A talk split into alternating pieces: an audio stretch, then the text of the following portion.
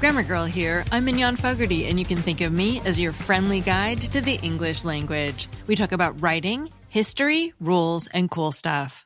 Today, we'll talk about words from Caesar's time, and my editor and I will save you from ruining your relationship by using the word penultimate wrong.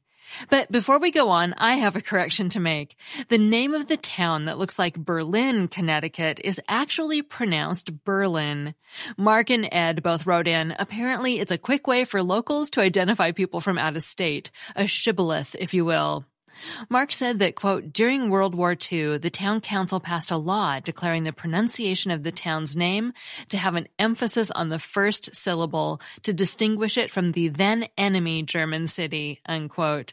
So there you go. My apologies to the people of Berlin.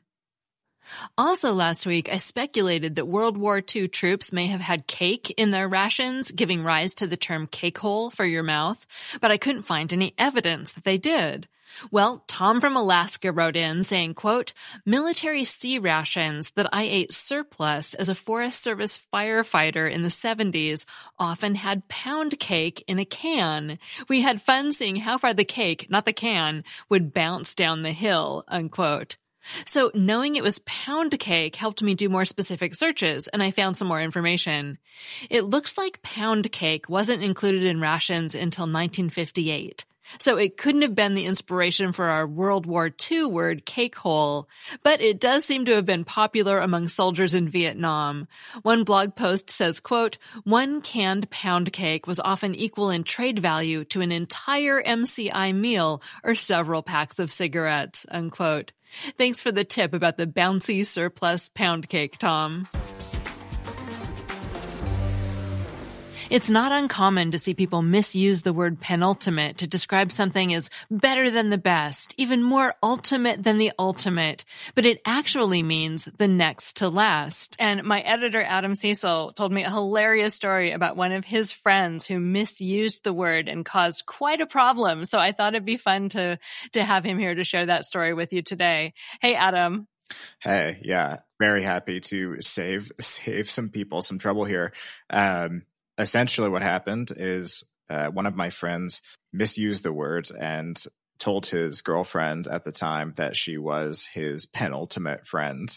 Um, his only defense was that uh, he truly just did not know what the word meant and thought it meant ultra ultimate.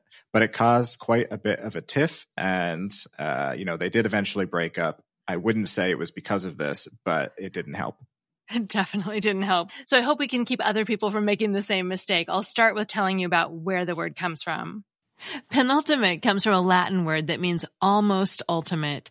So the next to last book in a series, the next to last day of a vacation, the next to the last month of the year, and the next to last game in a player's career are all penultimate items or events.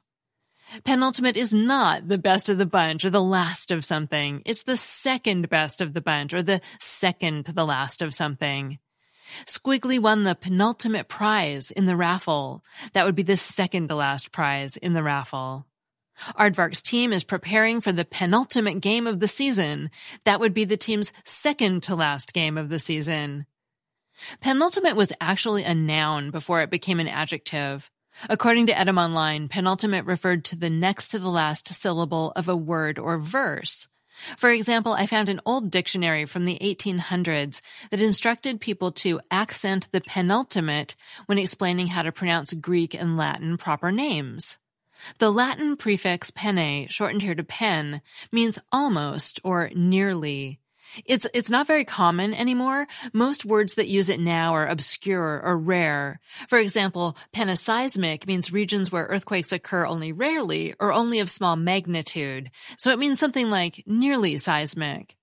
But one word still in common use is peninsula, which means almost island. A peninsula is a piece of land that is almost surrounded by water. Another word from the same root that you might have heard, especially if you've watched an eclipse, is penumbra. Umbra means shade or shadow, so a penumbra is almost a shadow or a partly shaded area. During a total solar eclipse, the total eclipse is only visible from certain parts of Earth that are properly aligned to see it. Those people are covered by the umbra, the shadow. But people outside that region still see a partial eclipse, and they're said to be covered by the penumbra, the partial shadow. And if you're listening to this show right when it comes out, there's a lunar eclipse tomorrow night, November 18th, overnight until the 19th. It'll be visible in North America, Alaska, Eastern Australia, New Zealand, and Japan. So get out there and, and watch it if you're awake.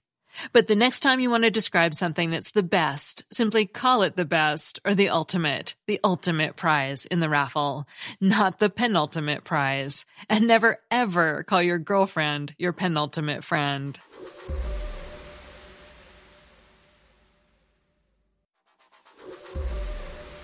Ah, Latin, the language of ancient Rome and of gladiators, emperors, conquerors, and poets. Latin is a dead language today. It's spoken nowhere in the world as a primary language, yet it remains evocative. Phrases that were coined in Latin centuries ago still have meaning for us, even now in the 21st century. Today, we're going to talk about three of the most famous Latin words in history. Veni, vidi, vici, meaning I came, I saw, I conquered. You probably know that these words were spoken by Julius Caesar, the general and statesman who ruled the ancient Republic of Rome. Here are a few things you might not know about this phrase and about Caesar.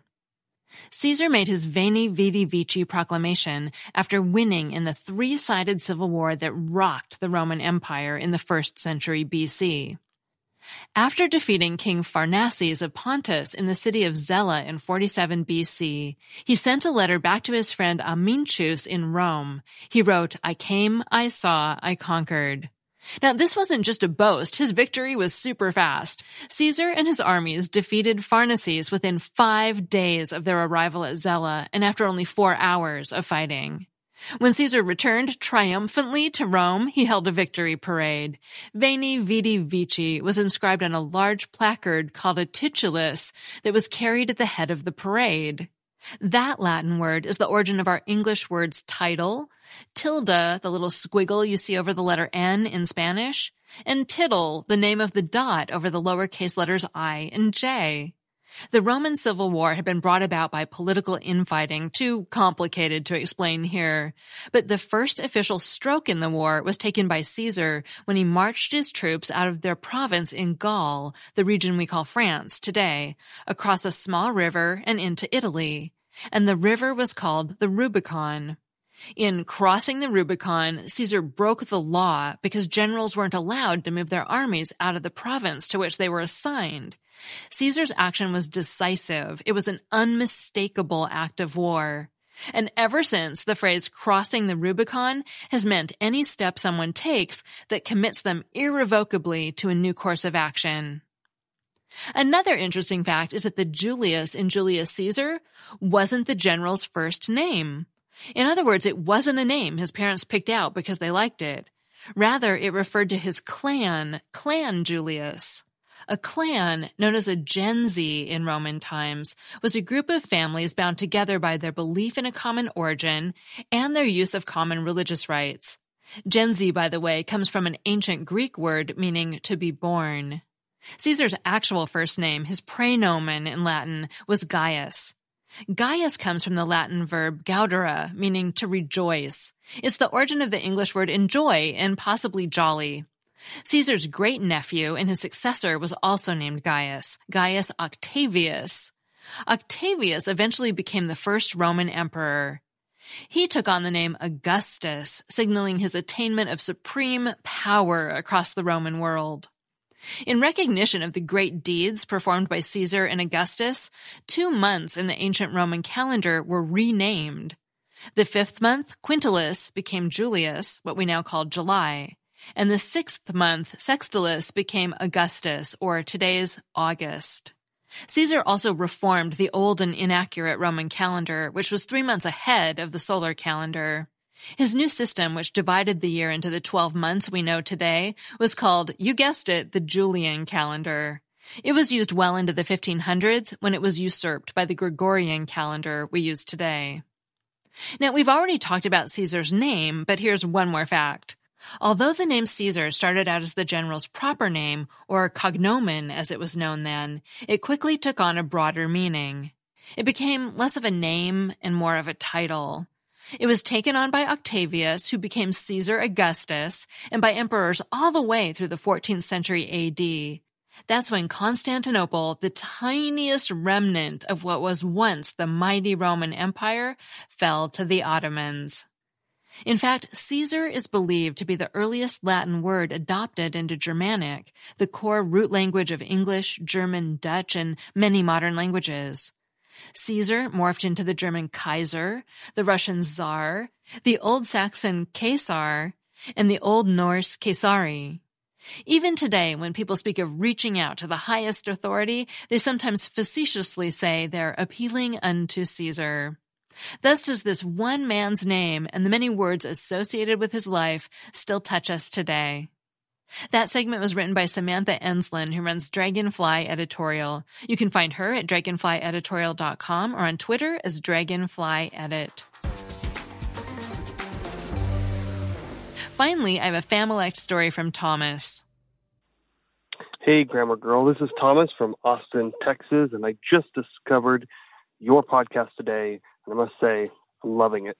I'm calling in because my grandmother was a wordsmith, and she was always giving us all sorts of type of uh, vocab words and puzzles, and she was just one of the smartest ladies I've ever known.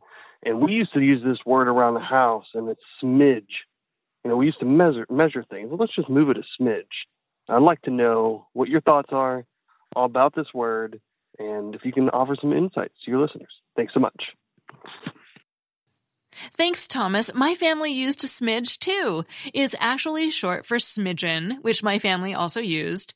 We kind of use them interchangeably, I'd say. A smidge might have been less than a smidgen, maybe.